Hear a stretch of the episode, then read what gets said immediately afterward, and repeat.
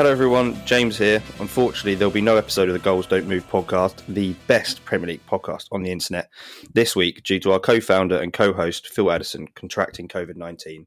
We've decided to postpone this week to give Phil time to isolate and recover properly. I, and I know our loving audience, wish Phil a speedy recovery so we can get back to chatting shit and getting predictions wrong again next week.